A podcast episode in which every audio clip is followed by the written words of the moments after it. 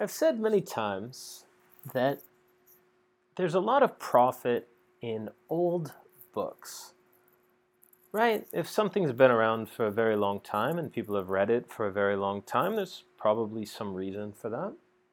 And among my favorite old books is The Anabasis by Xenophon.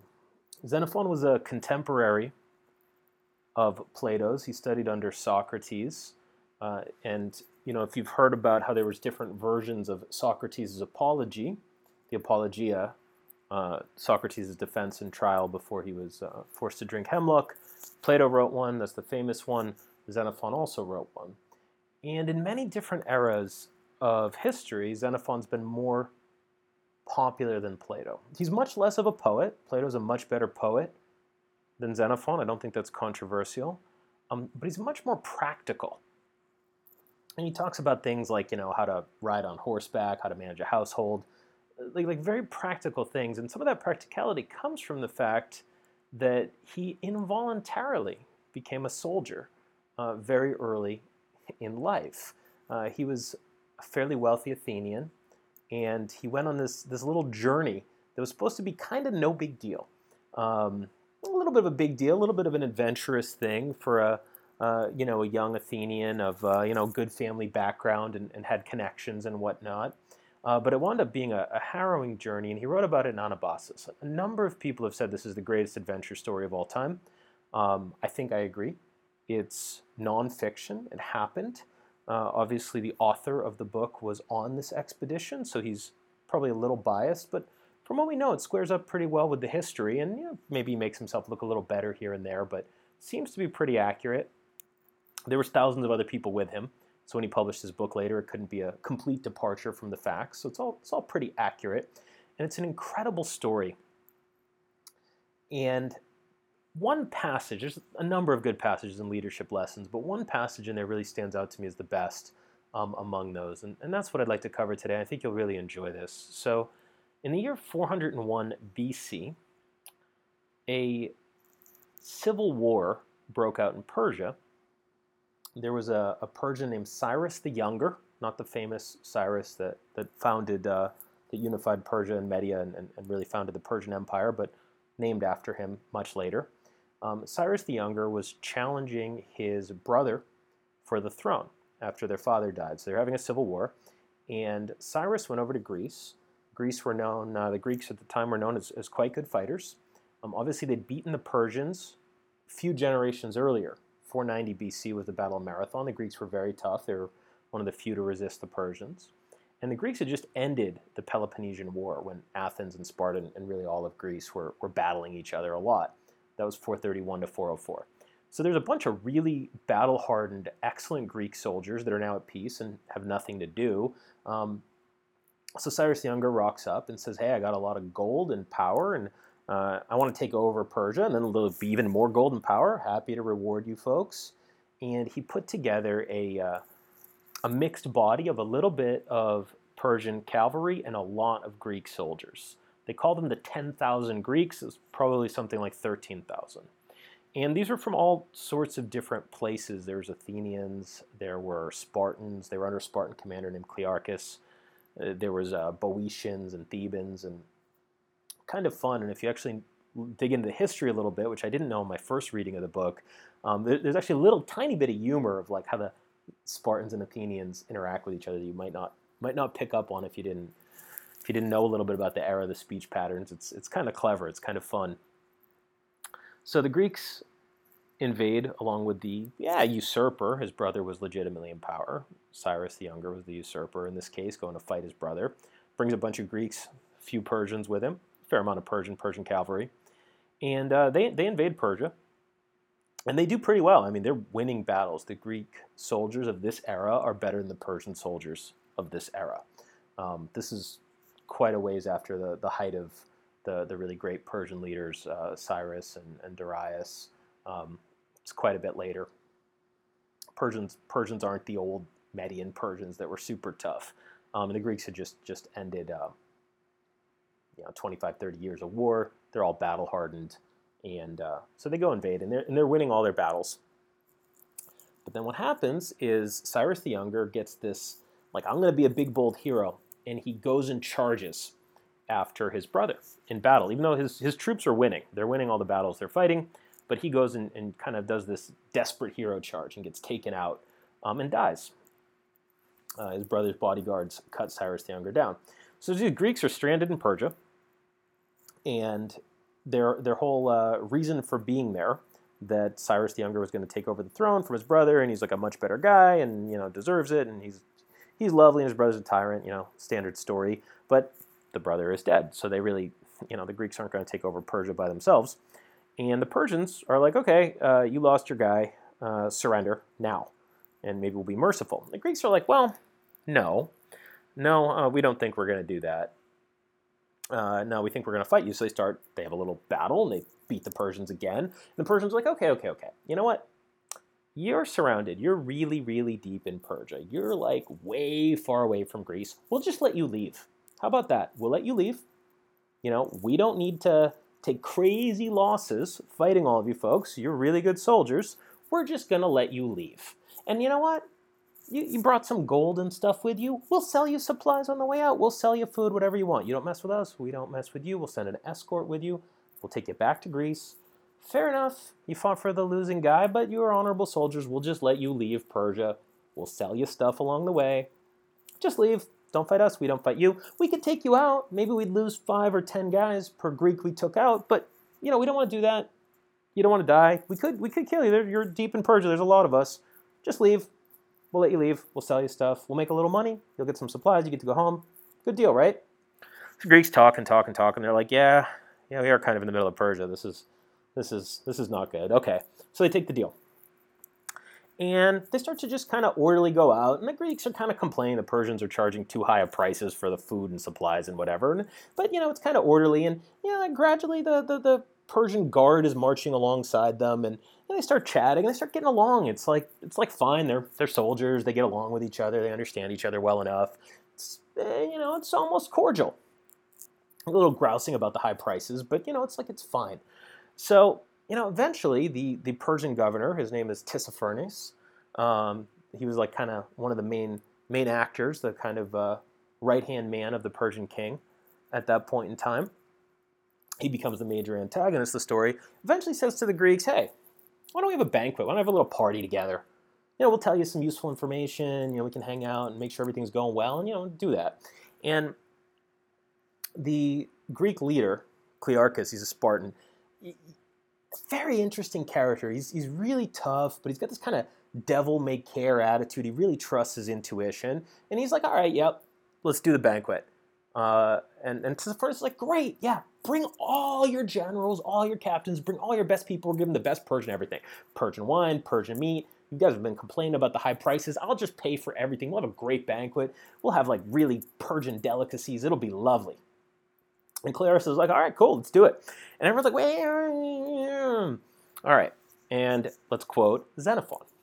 Some of the soldiers protested of going to the banquet. That's first. The captains and generals had better not all go, it was better not to put too much confidence in Tissaphernes. But Clearchus insisted so strongly that finally it was arranged for five generals to go and 20 captains.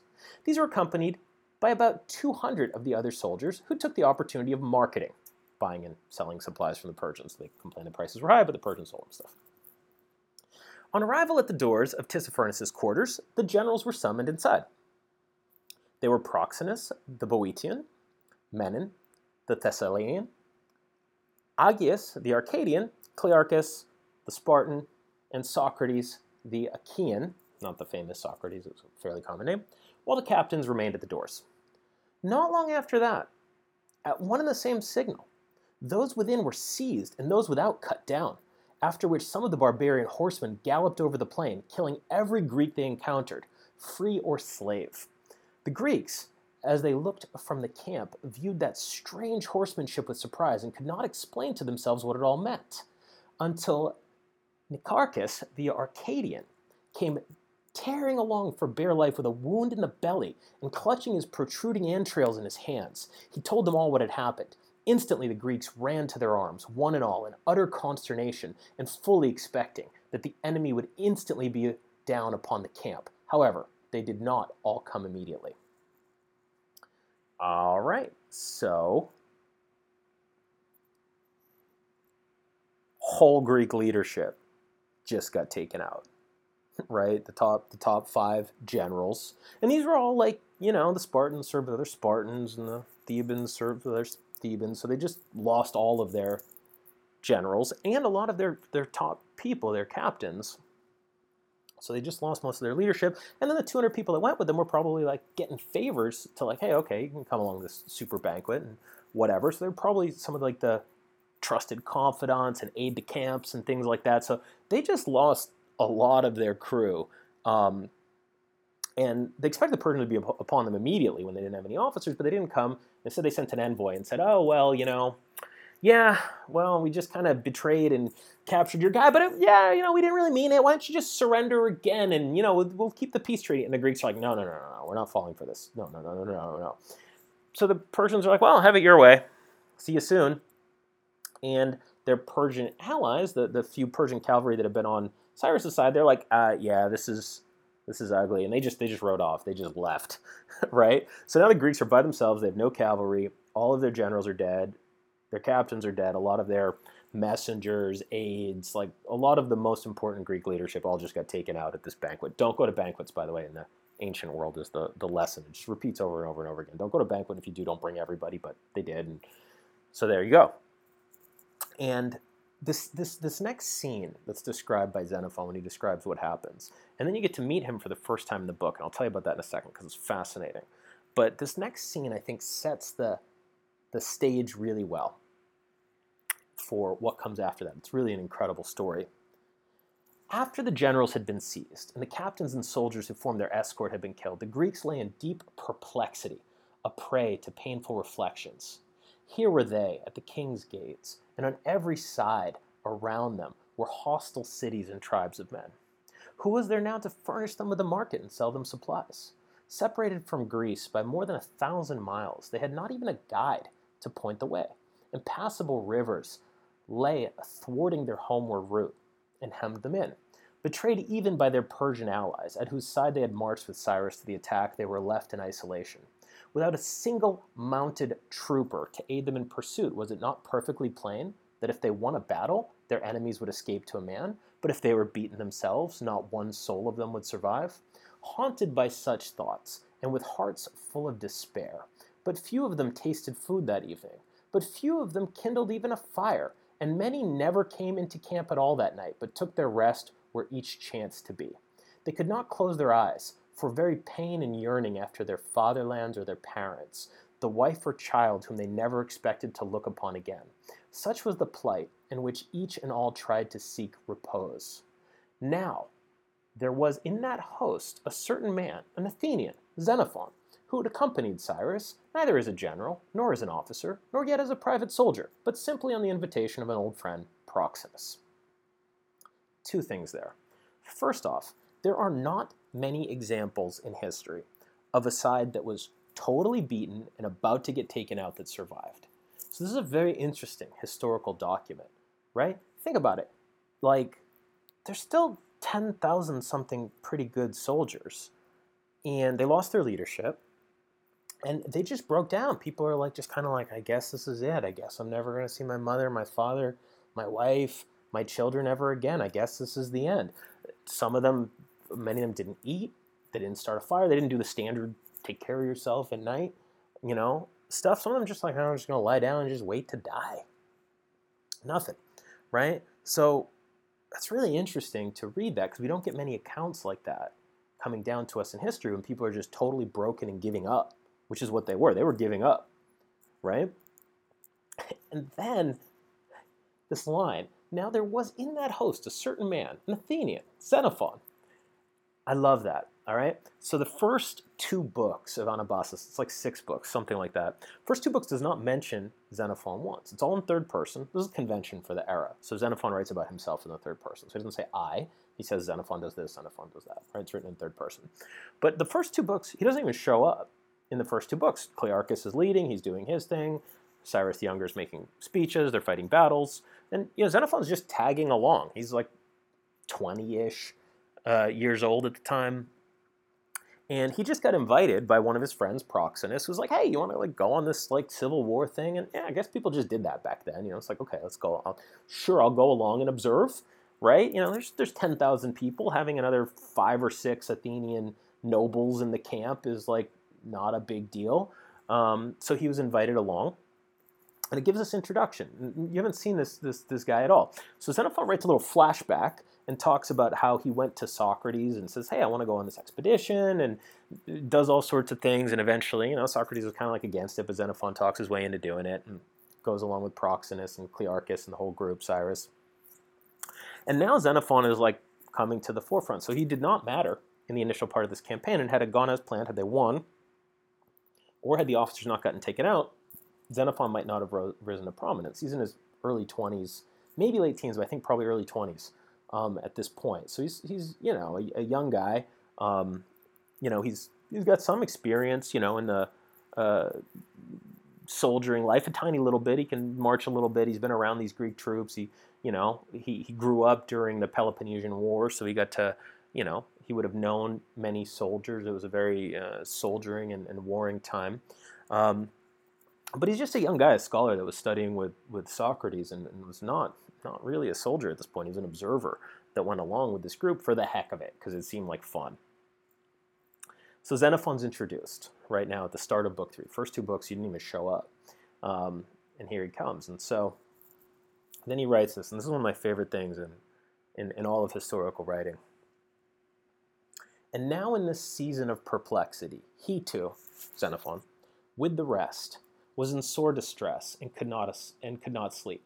But then, getting a snatch of sleep, he had a dream. It seemed to him in a vision that there was a storm of thunder and lightning, and a bolt fell on his father's house, and thereupon the house was all in a blaze. He sprung up in a terror, and pondering the matter, decided that in part the dream was good, and that he had seen a great light from Zeus, while in the midst of toil and danger. But partly too he feared it, for evidently it had come from Zeus the king. And the fire kindled all around. What could that mean?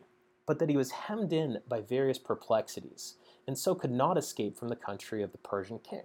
The full meaning, however, is to be discovered from what happened after the dream. Did he actually have that dream? Who knows? Um, could be a little propaganda, you know, could be a little like somewhat presumptuous of a young guy to do what he's about to do. So maybe he wrote that in later. It was like, well, I was blessed by Zeus to do it. You know, people back then had their, their certain views. Did he actually have a like a nightmare where his dad's house is on fire? Maybe, could have been, but sets the stage for it. The full meaning, however, is to be discovered from what happened after the dream. This is what took place. As soon as Xenophon was fully awake, the first thought which came into his head was, why am I lying here? The night advances. With the day, it is like enough the enemy will be upon us. If we are to fall into the hands of the king, what is left us but to face the most horrible of sights and to suffer the most fearful of pains and then to die insulted, an ignominious death, to defend ourselves, to ward off that fate? Not a hand stirs, no one is preparing, none cares. But here we lie as though it were time to rest and take our ease. I too! What am I waiting for? A general to undertake the work? And from what city? Am I waiting till I am older myself and of riper age? Older I shall never be, if today I betray myself to my enemies. Ah, so no one's doing anything. And Xenophon's like, he wakes up after this, this nightmare, which maybe he had, maybe he didn't. Why am I lying? As soon as he was fully awake, the first clear thought which came into his head was, Why am I lying here? right? So he just kind of snaps into reality. And he's like, What am I waiting for? Somebody to tell me what to do? Like, there's nobody telling me what to do. Where are they going to come from? Am I waiting because I'm not old or experienced enough? I'm not going to be any older if I don't get it together. And then this is what happens, right? Older I shall never be if today I betray myself to my enemies. Thereupon he got up and called together first Proxenus's officers, and when they were met, he said, Sleep, sirs, I cannot, nor can you, I fancy, nor lie here longer when I see in what straits we are. Our enemy, we may be sure, did not open war upon us till he felt he had everything amply ready. Yet none of us shows a corresponding anxiety to enter the lists of battle in the bravest style. And yet, if we yield ourselves and fall into the king's power, need we ask what our fate will be? This man who, when his own brother, the son of the same parents, was dead, was not content with that, but severed head and hand from the body and nailed them to a cross. We then, who have not even a tie of blood in our favor, but who marched against him, meaning to make him a slave instead of a king, and to slay him if we could, what is likely to be our fate at his hands? Will he not go all lengths so that by inflicting on us the most extreme of ignominy and torture, he may rouse in the rest of mankind a terror of ever marching against him anymore? There is no question but that our business is to avoid by all means getting into his clutches. For my part, all the while the truce lasted, I never ceased pitying ourselves and congratulating the king and those with him, as, like a helpless spectator, I surveyed the extent and quality of their territory, the plenteousness of their provisions, the multitude of their dependents, their cattle, their gold, and their apparel. And then to turn and ponder the condition of our soldiers, without part or lot in these good things, except when we bought it, few, I knew, had any longer the wherewithal to buy, and yet our oath held us down. He means the peace treaty, so that we could not provide otherwise for ourselves than by purchase. I say as I reason thus there were times when I dreaded the truce more than I now dread war. Now, however, they have abruptly ended the truce. There is an end also to our insolence and to our suspicion. All these good things of theirs are now set as prizes for the combatants to whichsoever of us shall prove the better men, will they fall as blessings. And the gods themselves are the judges of the strife, the gods who will surely be on our side, seeing as our enemies have taken their names falsely, whilst we, with much to lure us, yet for our oath's sake and the gods who are our witnesses, sternly held aloof. So it seems to me we have a right to enter upon this contest with much more heart than our foes, and further, we are possessed of bodies more capable than theirs of bearing cold and heat and labor. Souls, too, have we, by the help of heaven, better and braver. Nay, the men themselves are more vulnerable, more mortal than ourselves, if so be the gods have vouchsafed to give us victory once again. Howbeit, for I doubt not elsewhere similar reflections are being made. Let us not, in heaven's name, wait for others to come and challenge us to noble deeds let us rather take the lead in stimulating the rest to valor. Show yourselves to be the bravest of officers, and among generals the worthiest to command. For myself, if you choose to start forwards on this quest, I will follow, or if you bid me lead, you. If you bid me lead you, my age shall be no excuse to stand between me and your orders. And so they went for it. Isn't that incredible? I'm sure the speech is dressed up a little bit. I'm sure he wasn't that uh, coherent. I'm sure he didn't give a nonstop lofty oration, but I, I bet that's close enough to what he said because he did get elected one of the, the leaders.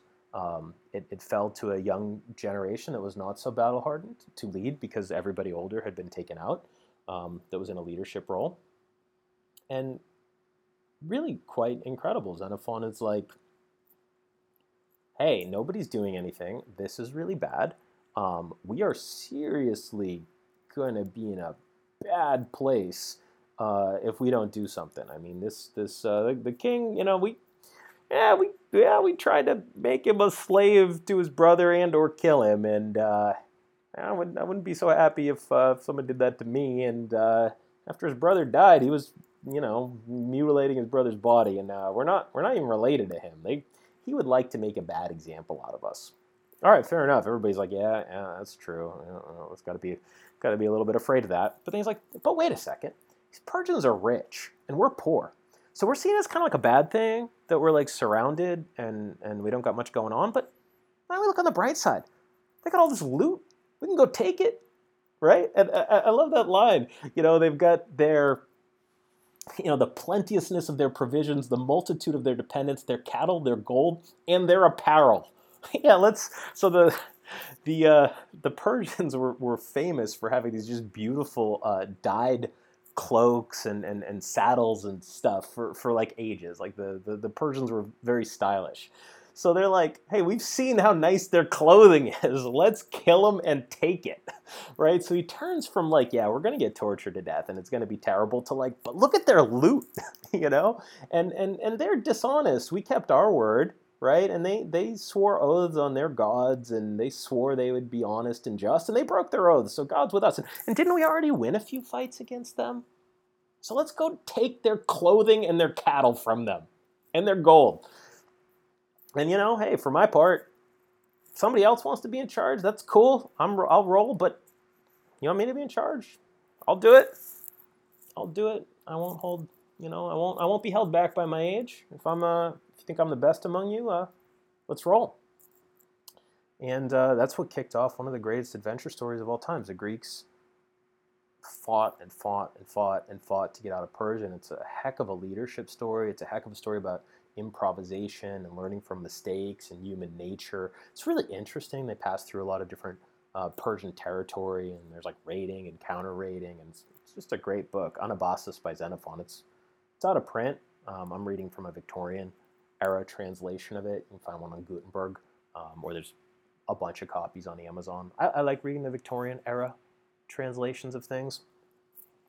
But you know, Xenophon's fine speech of like, yeah, this is going to be really bad if we lose, and, and hey, it might be great if we win, and we're in the right here. Actually, that's pretty interesting.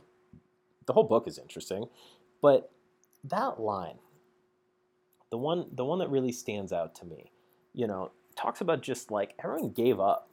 They're just like, ah, we're screwed. People just like don't eat, don't make a fire. Some of them don't even like make their their their bed roll out. They just like lie down and just kind of wait to die despondently. It's 10,000 people there. Nobody's doing anything, right? They're just like, oh, I guess we're to lose.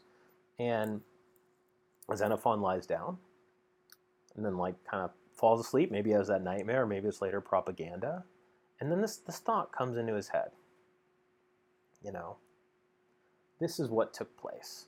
As soon as he was fully awake, the first clear thought which came to his head was, Why am I lying here? I, I love that. And I feel like that's a moment that I don't know if everybody will have moments like that across their lives, but a lot of people will. Right? A lot of people will when just everything is confused. And this might be something very small. This might be like your professor doesn't show up to an undergraduate class and everyone's just kind of sitting around confused. Where's the professor?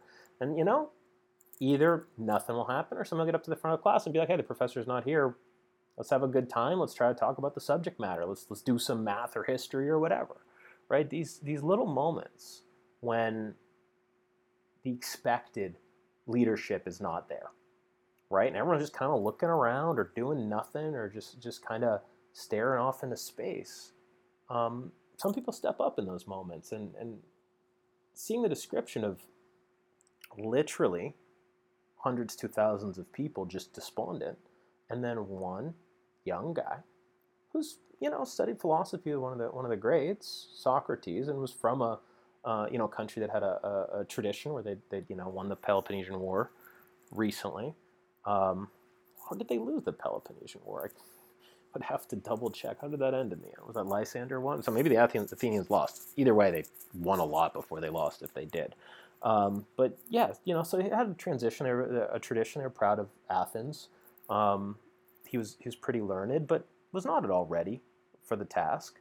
But nobody was, right? They just lost a couple hundred of their most senior and connected people, and he just lies down. Nobody's doing anything, and you know, dozes off to sleep. Maybe has a nightmare. Maybe that's an invention later um, to make the story more palatable to people when he's back in Greece. They did survive. They got out. That's why we have the book. It's an incredible story. And this line just always always stands out to me, and, everybody that reads the book, this stands out to, and they wind up just talking about it. We, we kind of quote quote this at each other from time to time to get going, but such a lovely line. This is what took place. As soon as he was fully awake, the first clear thought which came into his head was, Why am I lying here?